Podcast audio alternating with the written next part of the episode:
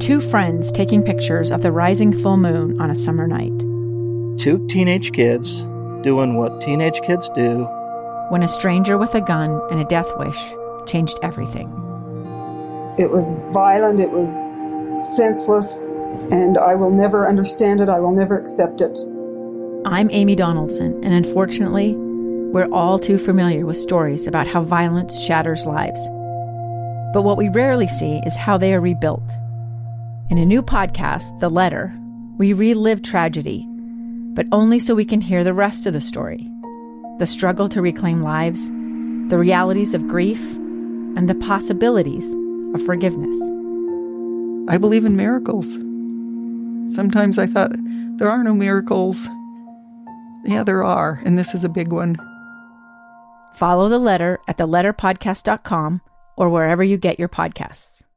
Many Latter day Saints have fond memories of funny moments involving President Monson. I observed a young boy sitting with his family on the front row of the Stake Center. There was this memorable exchange retold by President Monson at priesthood session in April 2008 as he explained why it's important to set a good example. I began to notice that if I crossed one leg over the other, the young boy would do the same thing.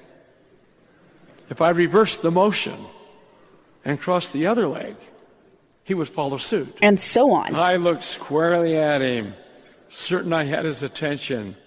And then I wiggled my ears. He often used that sense of humor to relay a lesson. Sometimes we fathers forget, quite frequently, that once we too were boys. He was again speaking about the importance of one person's influence on another when he told this story about his son Clark and his pet snake, Herman. Herman disappeared. His name should have been Houdini. He was gone. Can you imagine my surprise with my eyes focused on that drain? Herman came swimming out right for my face. I yelled out to my wife, Frances, here comes Herman. President Monson laughed at himself as much as anyone else in his storytelling. She left a note behind for the children. Dear children, do not let daddy touch the microwave.